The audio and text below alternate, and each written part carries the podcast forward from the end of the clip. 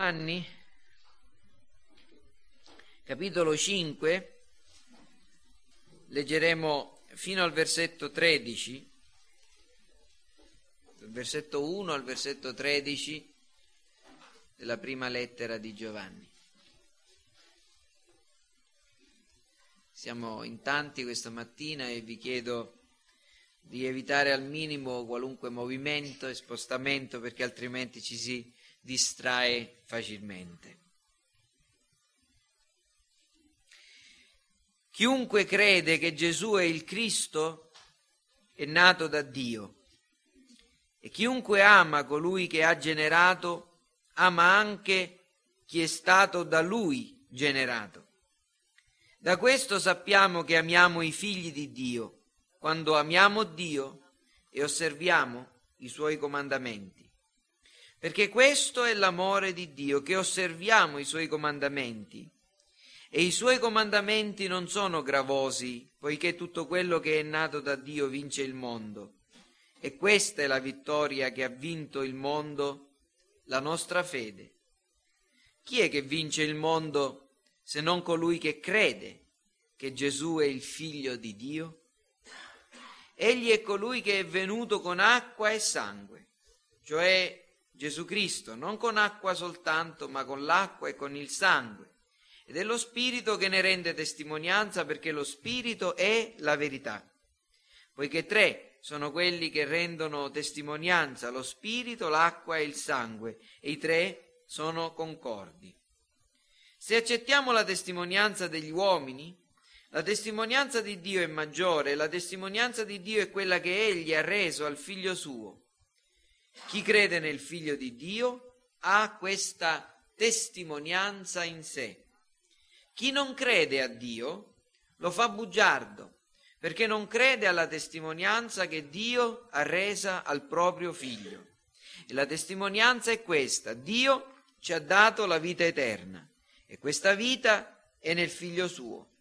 Chi ha il Figlio ha la vita, chi non ha il Figlio di Dio non ha la vita. Vi ho scritto queste cose perché sappiate che avete la vita eterna, voi che credete nel nome del Figlio di Dio. Amen. Questa mattina eh, cercherò di esporre davanti a voi, con l'aiuto dello Spirito Santo, di spiegarvi il versetto quattro il verse- e parte del versetto cinque, e dobbiamo realizzare che questi versetti si trovano in un punto di collegamento, e ancora una volta di, eh, l'Apostolo Giovanni sta cambiando leggermente la direzione del suo pensiero nell'esporre la parola di Dio. E perciò è bene che faccio una eh, breve, un breve riepilogo di quello che l'Apostolo ha detto tra la fine del capitolo tre e poi nel capitolo quattro, e adesso qui in questa prima parte del capitolo cinque. Ecco, dal versetto ventitré del capitolo tre fino al versetto ventuno del capitolo quattro, l'Apostolo Giovanni ha spiegato diffusamente in quale rapporto stanno la fede nel Signore Gesù Cristo, la fede in Dio, e l'amore, perché possiamo discernere una opera autentica dello Spirito Santo. La fede e l'amore che mostrano e dimostrano la opera autentica dello Spirito Santo. Poi, come abbiamo notato, ecco, parla di quale rapporto vi sia tra la nuova nascita, la fede e l'amore. Al versetto uno del capitolo cinque, chiunque crede che Gesù è il Cristo è nato da Dio, e chiunque ama colui che ha generato, ama anche chi è stato da lui generato. Vedete che qui l'Apostolo parla di questo rapporto tra nuova nascita, fede e amore verso Dio, amore verso i fratelli. E poi ai versetti due e tre l'Apostolo parla del rapporto che c'è tra la fede e l'ubbidienza. Da questo sappiamo che amiamo i fratelli di Dio, i figli di Dio, scusate, quando amiamo Dio e osserviamo i suoi comandamenti, perché questo è l'amore di Dio, che osserviamo i suoi comandamenti. Fede, ubbidienza e ancora amore verso Dio. E adesso, prima di cominciare a, a parlare di come interagiscono, di quale rapporto c'è tra la fede e la testimonianza, se fate attenzione, questa parola la troveremo molto spesso nei versi eh, e ne parleremo molto spesso nelle, nei, nei, nelle domeniche a venire. La parola testimonianza, ecco, è l'argomento principale tra i versetti sei e tredici. Ecco, prima ancora di parlare di come interagiscono la fede e la testimonianza, in questi due versetti quattro e cinque l'Apostolo spiega in quale rapporto stanno la nuova nascita, la fede e il mondo. La nuova nascita, i cristiani che sono nati di nuovo, eh, rigenerati dallo Spirito di Dio, da Dio stesso, che possiedono lo Spirito di Dio, che hanno la fede di Dio nel loro cuore, proprio perché sono stati rigenerati e sono nati di nuovo, ecco, e il mondo. Infatti, rileggo i versetti quattro e cinque, tutto quello che è nato da Dio, vedete, la nuova nascita, vince il mondo, e questa è la vittoria che ha vinto il mondo, la nostra fede. Chi è che vince il mondo se non colui che crede che Gesù è il figlio di Dio? Quindi la nuova nascita, la fede, il mondo e ovviamente la vittoria del credente. Quindi questa mattina mi limiterò a parlare essenzialmente di tre cose. Prima di tutto vi mostrerò che quello che l'Apostolo Giovanni afferma in questi due versetti si poggia su un presupposto. In altre parole, c'è una implicazione fondamentale in base a quello che l'Apostolo dice, cioè che c'è un conflitto tra tutto ciò che è divino, tutto ciò che in questo mondo procede da Dio, è nato da Dio, e dalla parte di Dio, e tutto ciò che invece è mondo, cioè che è avverso a Dio, che è contrario a Dio. Qui l'Apostolo dà come eh, scontato, implicito, che c'è un grande conflitto in questo mondo. Su questa terra si sta verificando una grande battaglia, una grande guerra, un grande conflitto mondiale, sì, una guerra mondiale. Poi eh, l'Apostolo parla anche di un esito di questo conflitto che si è già concretizzato, parla della vittoria di coloro che sono nati da Dio sul mondo per mezzo della loro fede. E infine eh, questa mattina parleremo della natura di questa vittoria, ecco, che si ottiene mediante la fede in Gesù Cristo. Quindi andiamo per ordine. C'è un'implicazione fondamentale, vi dicevo.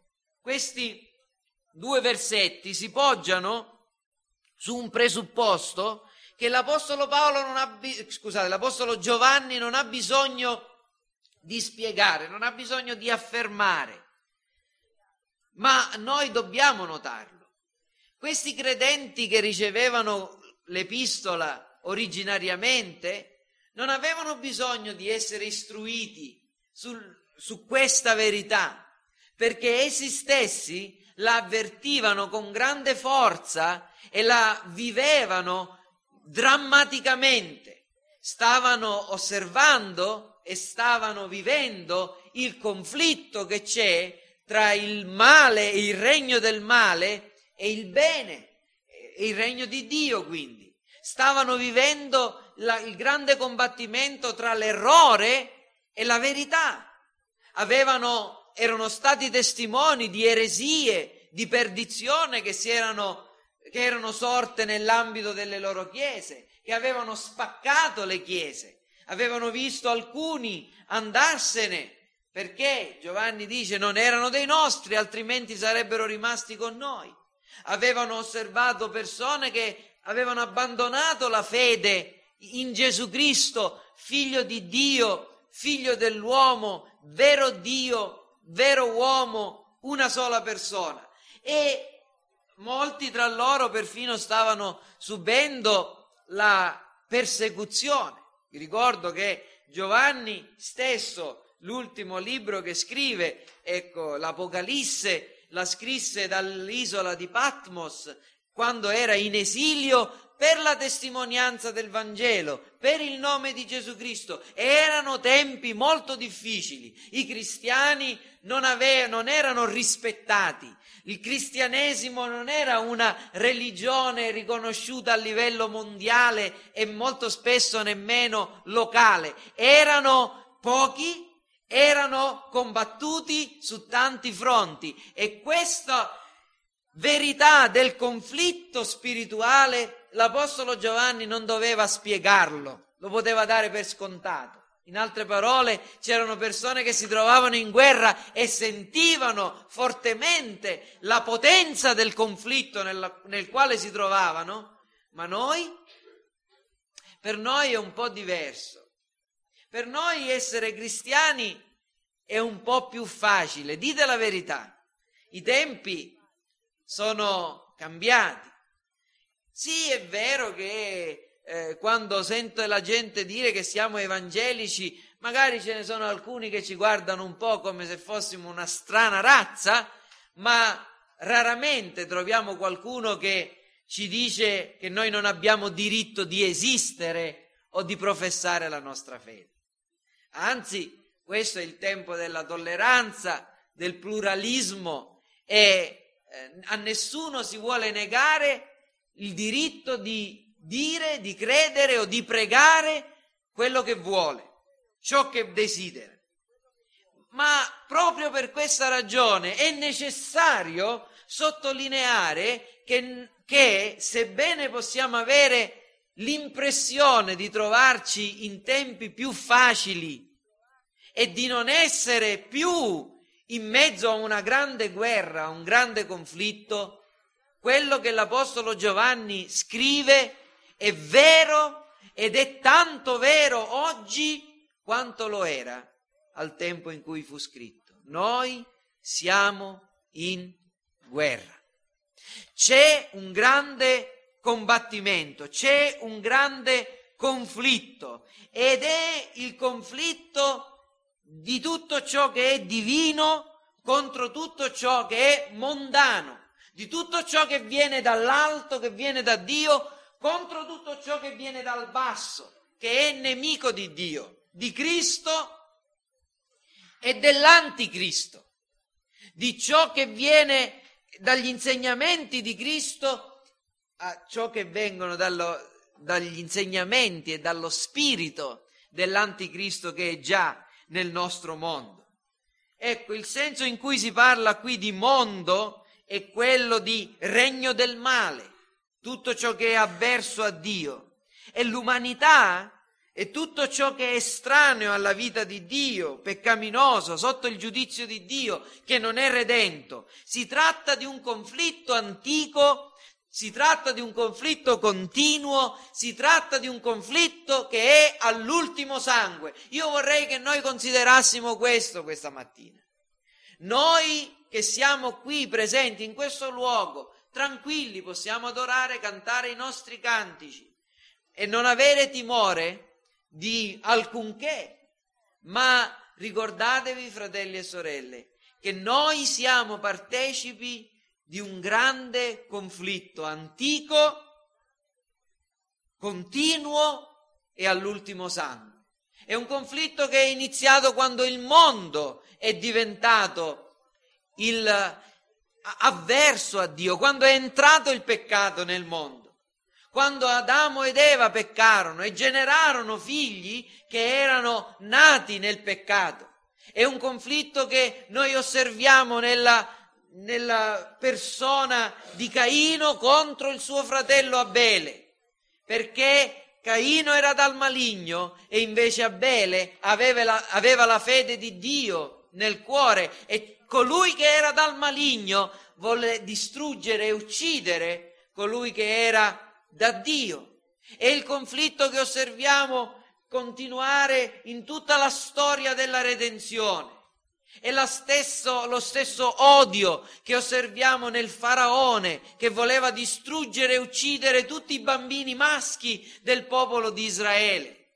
È lo stesso odio che osserviamo in tanti altri casi. Un esempio è quello della regina Atalia, che era, apparteneva alla famiglia del re Acab, che eh, morto suo figlio, re di Giuda, Acazia, voleva distruggere tutti i discendenti della casa di Giuda, della famiglia regale, affinché non ci fosse il re.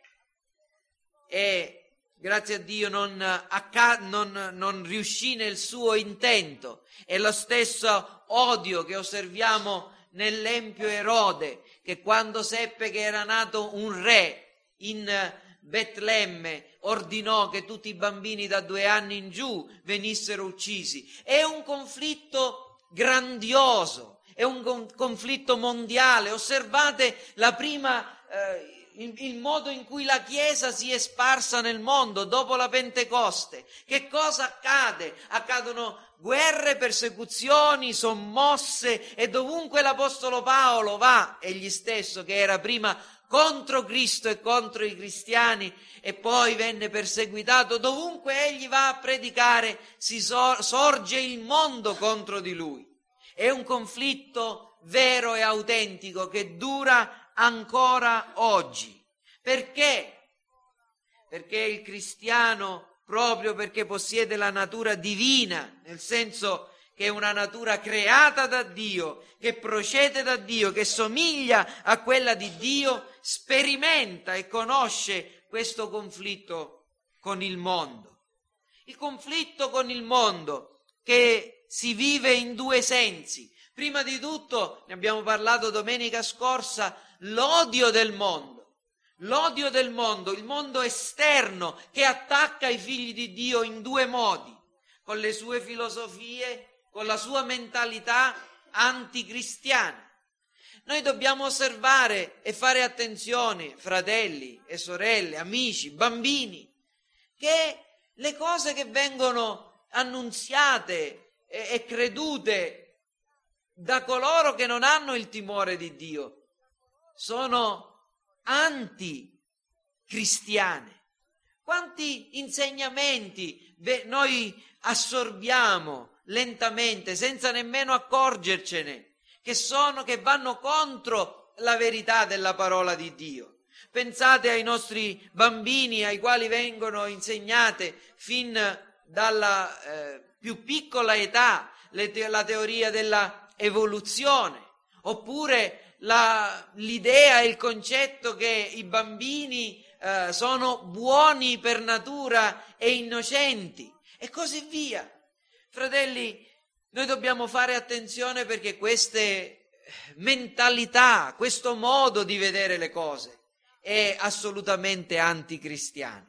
Pensate che oggi non è più possibile affermare che ci sia una religione che possa essere più giusta di un'altra. Tutti quanti pretendono di, di avere il diritto di dire quello che vogliono, e la tolleranza è una delle conquiste della nostra, del nostro tempo, della, certamente dell'epoca moderna, ma oggi non è solo una questione di tolleranza. Il problema è che chiunque si permette di affermare che la religione di Cristo, che le parole di Cristo, che la Bibbia come scrittura ispirata da Dio è di maggiore valore rispetto al Corano o ai Veda o a qualunque altro testo sacro, viene bandito e considerato come spazzatura dell'umanità. Vedete, fratelli, queste filosofie e questo modo di pensare devono essere combattute nella nostra vita e devono essere, eh, dobbiamo mettere in guardia i nostri figli contro questi pensieri che si elevano orgogliosamente contro la conoscenza di Dio, che affermano che Gesù Cristo è uno tra i tanti, che egli è eccellente, è buono, è grande, ma non più né meno di altri. Il mondo esterno con le sue filosofie, la sua mentalità anticristiana, ma anche con un odio positivo e una persecuzione che va dall'indifferenza allo scherno, ai vari tentativi di eliminare i cristiani in vari modi, eticamente, politicamente, fisicamente. Ricordatevi che la nostra epoca è una delle epoche durante le quali il maggior numero di cristiani è stato ucciso e viene perseguitato. E pensate che ci sono tantissimi paesi islamici dove non è possibile abbracciare la fede cristiana e chiunque lo fa viene ucciso, incarcerato o perseguitato. Fratelli, questa non è fantascienza, questa è la realtà del mondo di oggi. E io vorrei che queste cose noi le tenessimo presenti quando sentiamo per radio o per televisione i, gli italiani che si convertono all'Islam, che fanno la voce grossa. Ricordatevi, fratelli, che tanti cristiani vengono uccisi in paesi dove il cristianesimo non è tollerato. Un grande conflitto dal mondo esterno, ma anche dal mondo interno, cioè la corruzione che è in noi, la mente carnale che è in noi, l'essere naturale che purtroppo permane. Vi ricordate quando l'Apostolo Giovanni nella stessa epistola dice: non amate il mondo, né le cose che sono nel mondo. E poi dice: se uno ama il mondo, l'amore del Padre non è in lui. E poi spiega cosa sono queste cose che sono nel mondo. E noi ci aspetteremmo che le cose che sono nel mondo siano, che so, le discoteche o eh, i divertimenti eh, mondani, no? Che vengono così chiamati. Ma quando Giovanni spiega quali sono le cose che sono nel mondo, noi comprendiamo che spiega e parla di cose che sono nel nostro cuore, nel cuore degli uomini, perché il mondo è qualcosa che gli uomini si portano dentro. Non amate il mondo né le cose che sono nel mondo. Le cose che sono nel mondo, tutto ciò che è nel mondo, cioè la concupiscenza della carne, la concupiscenza degli occhi e la superbia della vita, non viene dal Padre, ma dal mondo. Perciò c'è un mondo che è dentro di te, la concupiscenza della carne, i desideri peccaminosi, la concupiscenza degli occhi, la superbia della vita. Stiamo parlando dell'orgoglio in questi giorni, le domenica sera. Queste sono le cose che sono nel mondo e che si elevano contro tutto ciò che è divino, che procede da Dio. E fratelli, è necessario ed è opportuno che oggi si faccia questa eh, precisazione, perché la maggior parte dei cristiani di oggi vive come se non si trovassero affatto in questo conflitto così aspro, globale. E perfino coloro che parlano molto a riguardo della nozione della guerra spirituale, spesso lo fanno in termini così fantasiosi, folcloristici, svincolati dalla realtà, da risultare del tutto inefficaci. Cosa voglio dire? Qualche, te- qualche giorno fa, qualche settimana fa, ho sentito di una persona che parlava del conflitto spirituale, dicendo che per vincere il conflitto spirituale e liberare una persona dalle forze demoniache eh, bisogna pregare per questa persona per trenta giorni di seguito e dopo di questo questa persona sarà libera. Questa è pura follia.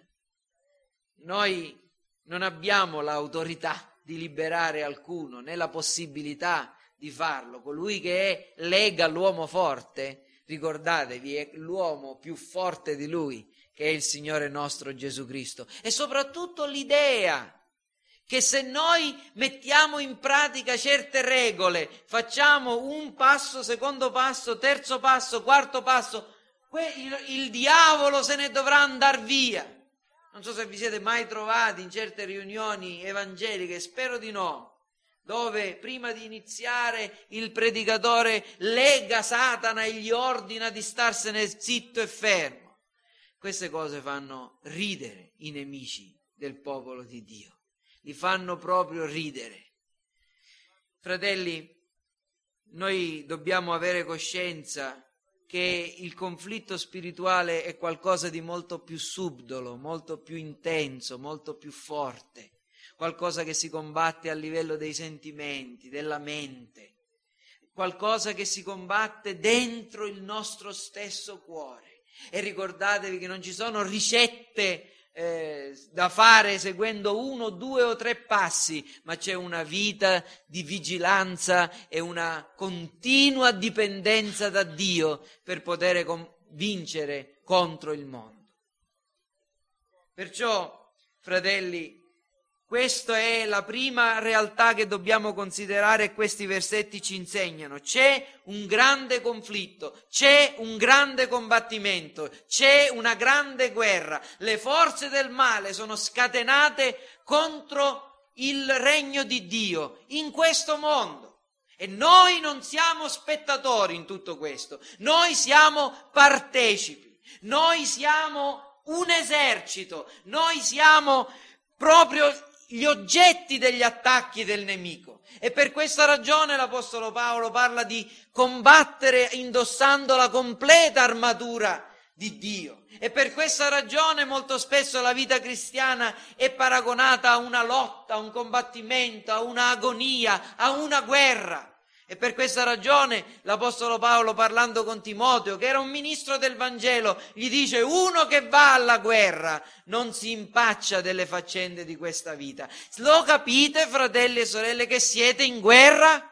Lo capite, fratelli e sorelle, che le forze del male sono contro la Chiesa di Cristo, con le idee e con tutte, tutti i suoi Tutti i loro mezzi cercheranno di distruggervi, di farvi rinnegare la verità, di farvi cadere nella tiepidezza, di farvi abbandonare l'amore di Dio, di farvi raffreddare nell'amore verso il prossimo. Siamo in una grande guerra. Quando si è in guerra non si pensa ad altro che alla guerra. Certo, noi desideriamo la pace. E chi non la desidera la pace? Mi fanno ridere, permettetemi di esprimermi con grande libertà, tutti questi pacifisti che non vogliono la guerra. Mi fanno ridere, perché il desiderio degli uomini è la pace, sempre. Noi vogliamo starcene quieti, ma il problema è che quando c'è un pericolo non si può fare a meno della guerra. Quando c'è un nemico che ti minaccia, non si può fare a meno della guerra. Quando c'è una, un, un, un folle che viene contro di te e che mh, potrebbe distruggerti, non puoi esprimere dei buoni sentimenti e desiderare la pace. Devi combattere, devi fare la guerra. E Gesù, senza tralasciando il, la polemica politica di questi giorni, è venuto e ha detto che egli non è venuto a portare pace sulla terra, ma spada, guerra e conflitto. E fratelli cari, se voi desiderate starvene tranquilli, fare le vostre preghierine, venire a sentire il culto la domenica e una bella predica che vi fa star bene e così via, e poi starvene tranquilli tutto il resto della settimana, avere il vostro lavoro, non avere difficoltà, eccetera, non è questo il tempo. Avete sbagliato tempo. Questo è il tempo della guerra, questo è il tempo del combattimento, è il tempo in cui bisogna vegliare e pregare, è il tempo in cui dobbiamo vivere disciplinati e tenere sotto controllo le passioni del nostro corpo, è il tempo in cui bisogna lottare, e chi vuole essere un cristiano deve armarsi di questo sentimento. Tu stai entrando in una grande guerra che durerà per tutta la vita. E se non sei disposto a lottare e a soffrire, se non sei disposto a rinnegare te stesso e a combattere, non è per te la vocazione cristiana, non è per te il cristianesimo. Oggi si vuole sentire solo di pace, parlare di, te, di si dice vieni a Gesù e avrai la pace. Oggi si vuole sentire parlare di gioia, vieni a Gesù e avrai la gioia. Io invece vi dico che chi viene a Cristo avrà la pace e la gioia, ma questa pace e questa gioia non verranno prima del combattimento, della lotta e della sofferenza. E questo non è il tempo della pace e della gioia assoluta, questo è il tempo del combattimento e della sofferenza. Fino a quando, quando Cristo ritornerà sarà solo pace e gioia, ma fino a quando noi saremo su questa terra avremo pace e gioia nel nostro cuore, mentre combattiamo e soffriamo. Questo è il tempo, questo è il tempo. C'è una battaglia, c'è una guerra, e perdonatemi se ho, ho insistito molto su questo argomento, perché molte volte, fratelli, anche noi tendiamo a imborghesirci e a accontentarci di quello che abbiamo conquistato. Eleviamo le nostre mura, stiamo nelle nostre città sicure e pensiamo e ci dimentichiamo che invece c'è una battaglia in corso. Noi siamo chiamati a stare sulla breccia, a lanciare dardi e anche a rischiare di prenderne. Sì, ma c'è una guerra. Questa guerra, però, dice Giovanni, che eh, è già stata vinta. Ed infatti questo è il messaggio centrale sicuramente di, questo, di questi due versetti. Tutto quello che è nato da Dio vince il mondo, e questa è la vittoria che ha vinto il mondo, la nostra fede. Ora, vorrei che imparaste una cosa, sicuramente i ragazzi e i bambini gradiranno questa, questa cosa che, che dirò, perché avete sentito parlare di un certo marchio di scarpe o di abbigliamento sportivo che è molto ricercato in questi tempi, no? Nike, lo chiamate all'americana, ma dovete sapere che non si dice Nike, ma si dice Nike, che significa vittoria. Nike è il termine greco per vittoria, e nikao è il verbo che significa vincere. Quindi quando con i vostri amici dite, vi dicono, quando i vostri amici vi dicono ho le nuove Nike, al limite gli potete dire hai le nuove Nike, senza sbagliare. Comunque quello che voglio dirvi questa mattina è questo, che questo termine vittoria, vincere, è proprio il peso che noi troviamo in questi due versetti. Tutto quello che è nato da Dio vince il mondo, e questa è la vittoria che ha vinto il mondo, la nostra fede. Chi è che vince il mondo se non colui che crede? Ecco, vedete quante volte è ripetuta questa parola, vittoria, il verbo, il sostantivo. Vincere. Ecco, la prima cosa che vi voglio fare notare è che qui i, i traduttori hanno sbagliato a mettere un punto tra eh, la parola gravosi e il poiché, la congiunzione subordinata, perché si dovrebbe leggere così dal versetto tre, rileggete insieme a me: perché questo è l'amore di Dio, che osserviamo i suoi comandamenti. E i suoi comandamenti non sono gravosi, poiché tutto quello che è nato da Dio vince il mondo. Senza il punto, senza fermarvi. Perché non sono, non ci schiacciano i comandamenti di Dio? Perché siamo nati da Dio. E quelli che sono nati da Dio vincono il mondo. In altre parole, fratelli, coloro che hanno lo Spirito di Dio nel cuore, coloro che sono nati di nuovo, ubbidiscono ai comandamenti di Dio e riescono ad ubbidire ai comandamenti di Dio, perché tutto quello che è nato da Dio vince il mondo. Il mondo esterno e il mondo interno a loro. E poi una, quest- una tale vittoria contro il mondo da parte di coloro che possiedono la nuova natura non è un evento desiderato, ma che è di là da venire. è qualcosa che è realizzato ed è vissuto già oggi. Tutto quello che è nato da Dio, il participio perfetto è passato, tutto quello che è nato da Dio vince oggi. Presente indicativo, già oggi vince il mondo.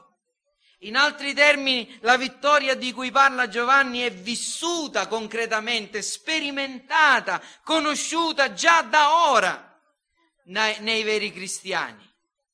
Insomma, i cristiani non sperano di vincere, ma hanno già vinto e stanno vincendo. In altre parole, noi camminiamo in questo mondo combattendo non come coloro che non sanno cosa accadrà, ma come coloro che sanno già di aver vinto, che stanno sperimentando la vittoria. Avete mai visto quelle battaglie epiche, quando un grande esercito si, si scaglia con tutta la sua forza contro un piccolo esercito arroccato in una fortezza? E i pochi uomini che si trovano nella fortezza sono in difficoltà, i nemici con le loro scale eh, riescono a superare le prime fortificazioni e l'esito della battaglia sembra, sembra ormai, sembra ormai segnato. Sono in tanti i nemici e i, quelli assaltati sono in pochi, ma mentre tutto sembra ormai segnato, arrivano gli alleati a, sui loro cavalli a combattere e prendono alle spalle l'esercito che attacca la fortezza. Che cosa accade in coloro che si difendono? Il loro morale, che prima era abbattuto, si risolleva e hanno nuove forze e riescono con forza ed eroismo ad andare contro i nemici. Ecco, se avete visto qualche buon film di guerra, di queste cose ne avete viste tante. Fratelli, è così. Quando si sente la, la forza, si avverte la forza del, degli alleati. E quando si comprende che ormai l'esito della battaglia è sicuro perché la vittoria è certa, anche se siamo ancora nella battaglia, anche se siamo in mezzo alla lotta, però si acquista coraggio e forza per combattere. E questo è quello che Giovanni sta facendo. Sta dicendo: siete nella lotta, siete nel combattimento, continuate, dovete continuare a farlo, ma sappiatelo che tutto quello che è nato da Dio vince il mondo. Dovete combattere non come coloro che hanno un esito incerto, ma che sanno che di avere già vinto. E la natura di questa vittoria. Io voglio farvi notare questo, e questa mattina abbiamo concluso. Che genere di vittoria è questa vittoria contro il mondo? Tutto quello che è nato da Dio vince il mondo, questa è la vittoria che ha vinto il mondo, la nostra fede. Chi è che vince il mondo se non colui che crede che Gesù è il Figlio di Dio? È una grande vittoria, prima di tutto. È una grande vittoria perché, prima di tutto vi voglio fare notare l'enfasi, la vittoria che ha vinto. Non sarebbe un po' superfluo mettere... Eh, dire così, la vittoria che ha vinto, la vittoria sul mondo, la vittoria contro il mondo. Ma quando si ripetono le stes- la stessa parola e si usa di nuovo lo stesso concetto per sottolineare qualcosa, si intende proprio dare forza alla, e, e far vedere la, la, la, la grandezza di questa vittoria. Questa è la vittoria che ha vinto il mondo. Ecco, prima di tutto si capisce che è una grande vittoria proprio dall'enfasi impiegata nella descrizione, ma anche dalla grandezza della potenza del nemico che è stato sopraffatto, il mondo. La vittoria che ha vinto il mondo. Non, non è un nemico da poco, non è un piccolo esercito, non sono alcuni, ma è il mondo con tutta la sua forza di far paura ai cristiani che è stato vinto. E e questa è la vittoria che ha vinto il mondo. Si, si tratta insomma di una grande vittoria. E di una vittoria indiscutibile, definitiva, perché questa vittoria ha vinto il mondo. Ancora ripetuto questo concetto. Ha vinto il mondo, è definitiva, non è qualcosa, va bene, questo è uno a zero, ora dobbiamo fare la, la rivincita e poi la bella per sapere chi ha vinto, no, questa è, è conclusa, è una vittoria che ha vinto, in altre parole non c'è più niente da aggiungere, non si possono ribaltare le sorti, è una vittoria indiscutibile, è una vittoria definitiva, è una vittoria completa, perché a volte quando si sconfiggono alcuni nemici ne sorgono altri, e la lotta deve continuare, ma la vittoria dei cristiani è completa per il semplice fatto che la battaglia è stata combattuta da Cristo stesso ed è stata la battaglia finale. Quando l'Apostolo Paolo deve descrivere l'esito dell'opera di Cristo, egli non dice mai che Gesù è venuto per rendere possibile la salvezza, ma egli dice che, egli, che Cristo è venuto per compiere la salvezza. E qui c'è qualcosa che voglio sottolineare, l'ho detto altre volte, ma non temo di ripeterlo. La maggior parte delle chiese cristiane di oggi crede così. Gesù Cristo è venuto, ha fatto tutto quello che Dio poteva fare perché gli uomini potessero essere salvati, per mettere tutti gli uomini sullo stesso piano. Adesso sta a te. Adesso lui ha reso possibile la salvezza, ha aperto la porta, sei tu che devi oltrepassare questa porta. Ma io mi domando e vi voglio domandare, è questo quello che l'Apostolo Paolo dice o i Vangeli dicono a proposito dell'opera di salvezza che Gesù ha compiuto?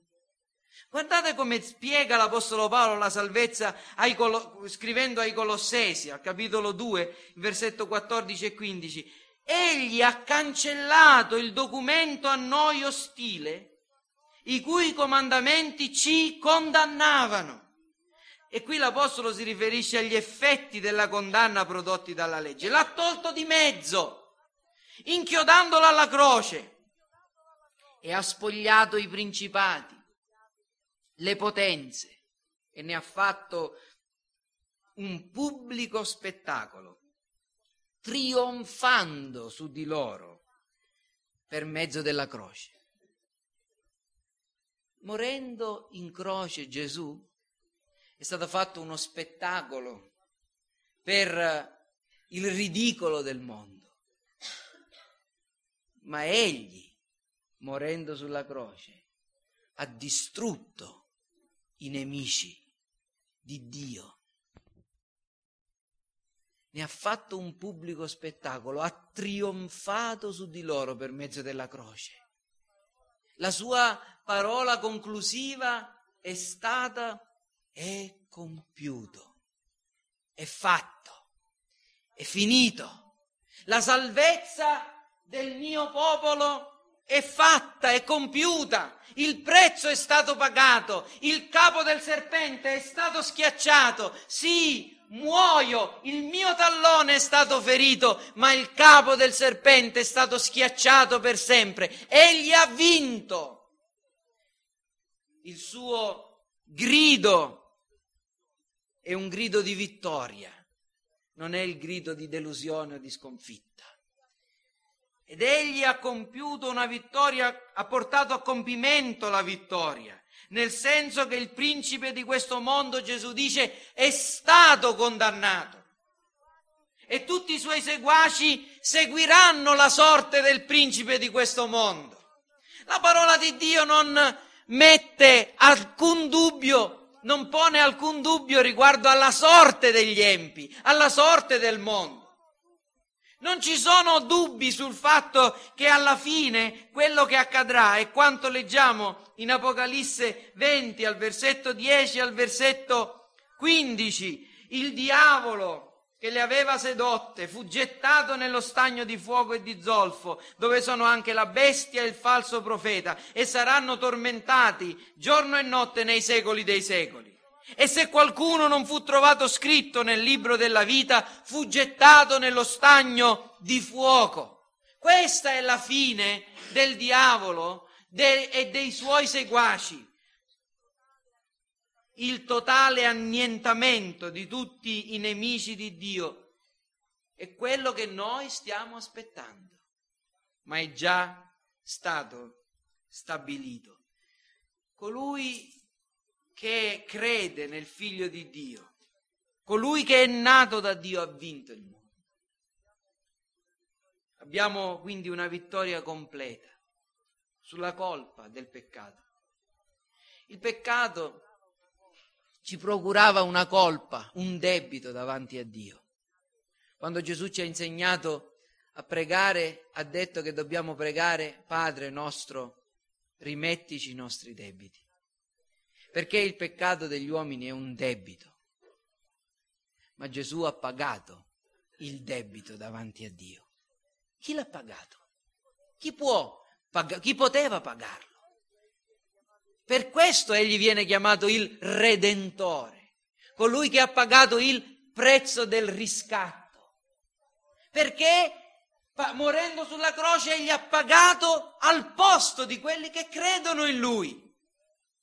E quindi vince il mondo chi crede in Gesù Cristo. Perché? Perché la colpa del peccato è stata eliminata, ma non solo, la contaminazione del peccato è stata vinta grazie all'opera di Cristo, perché parte essenziale della salvezza non è soltanto pagare il debito. Voi potete pagare il, la cauzione di un criminale che è stato incarcerato. Queste sono le cose che vediamo nei telefilm, in Italia è un po' più difficile questo. Ammettiamo che ci sia qualcuno che ha pagato, che ha fatto un crimine, viene arrestato, arriva un amico e paga il debito per quella persona e quella persona è libera, ma rimane criminale. Ma l'opera di Cristo alla croce non ha avuto solo l'effetto di pagare la nostra liberazione, ha avuto l'effetto di creare le poss- la possibilità che la contaminazione del nostro cuore fosse eliminata, che la natura criminale, peccatrice del cuore dell'uomo fosse cambiata. E la croce di Cristo e il valore del suo sacrificio non sarà compreso fino a quando non comprendiamo che la morte di Cristo sulla croce, pagando il prezzo a Dio, ha pagato anche il prezzo perché tutte le benedizioni divine fossero conferite a quelli che credono in Lui. Quali? Quelle del dono dello Spirito Santo, che ci rigenera, ci dà una natura santa e ci santifica affinché il peccato sia sempre di più cancellato, eliminato, indebolito nella vita dei cristiani. La potenza del peccato. Ma Gesù, morendo sulla croce, ha eliminato perfino la presenza del peccato. Perché ci sarà un giorno in cui, quando il sacrificio della croce di Cristo sarà pienamente manifestato nei suoi effetti, nei redenti, in cui il peccato non ci sarà più. Non ci sarà più. Non ci sarà più Satana per tentare. Non ci sarà più concupiscenza per bramare il male. Oh fratelli, questa è, questo è già il cielo. Poter vivere senza peccare.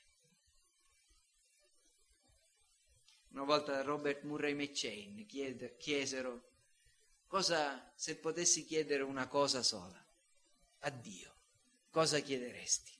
E lui rispose di poter vivere senza peccare.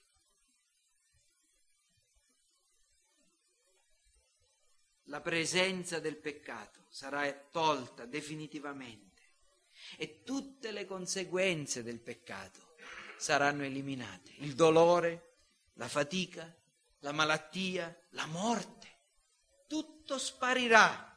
E tutto questo è quello che Cristo ha compiuto sulla croce. Fatevi animo, io ho vinto il mondo. Fratelli, questo è quello che significa tutto quello che è nato da Dio vince il mondo, e questa è la vittoria che ha vinto il mondo.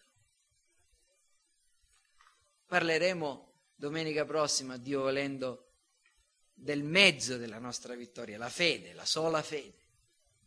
Ma lasciate che concluda con alcune pratica, pratiche applicazioni. Prima di tutto, che cosa significa tutto quello che abbiamo ascoltato per noi? Prima di tutto deve servire a esaminarci. Questa verità, cioè che la vittoria che noi abbiamo non è la nostra vittoria, ma è la vittoria di Cristo, è la vittoria del nostro mediatore, ci umilia e ci deve costringere ad esaminarci, ad esaminare noi stessi per vedere con quale stato d'animo stiamo vivendo. Stiamo vivendo con lo stato d'animo grato, ma anche eh, consapevole che ci troviamo in mezzo a una battaglia e che questa, l'esito di questa battaglia è già determinato e che questa battaglia l'abbiamo vinta perché qualcuno ha vinto al nostro posto. Che questo qualcuno è Gesù Cristo. Esaminiamo il nostro cuore per vedere come viviamo. Molte volte ci lasciamo prendere dalle piccole battaglie di quotidiane, e io lo so, fratelli, che abbiamo tutti quanti le nostre battaglie in, in casa, magari con persone che non sono convertite, con i nostri vicini di casa a volte che ci danno qualche, qualche problema e qualche fastidio, o col lavoro, o con i soldi, o con questo, o con quello. Queste non sono battaglie. La vera battaglia è quella spirituale. E stiamo vivendo con questo, questa consapevolezza nella nostra mente, nel nostro cuore. Esaminiamoci. Ma inoltre questo, questo insegnamento serve a consolarci. Perché?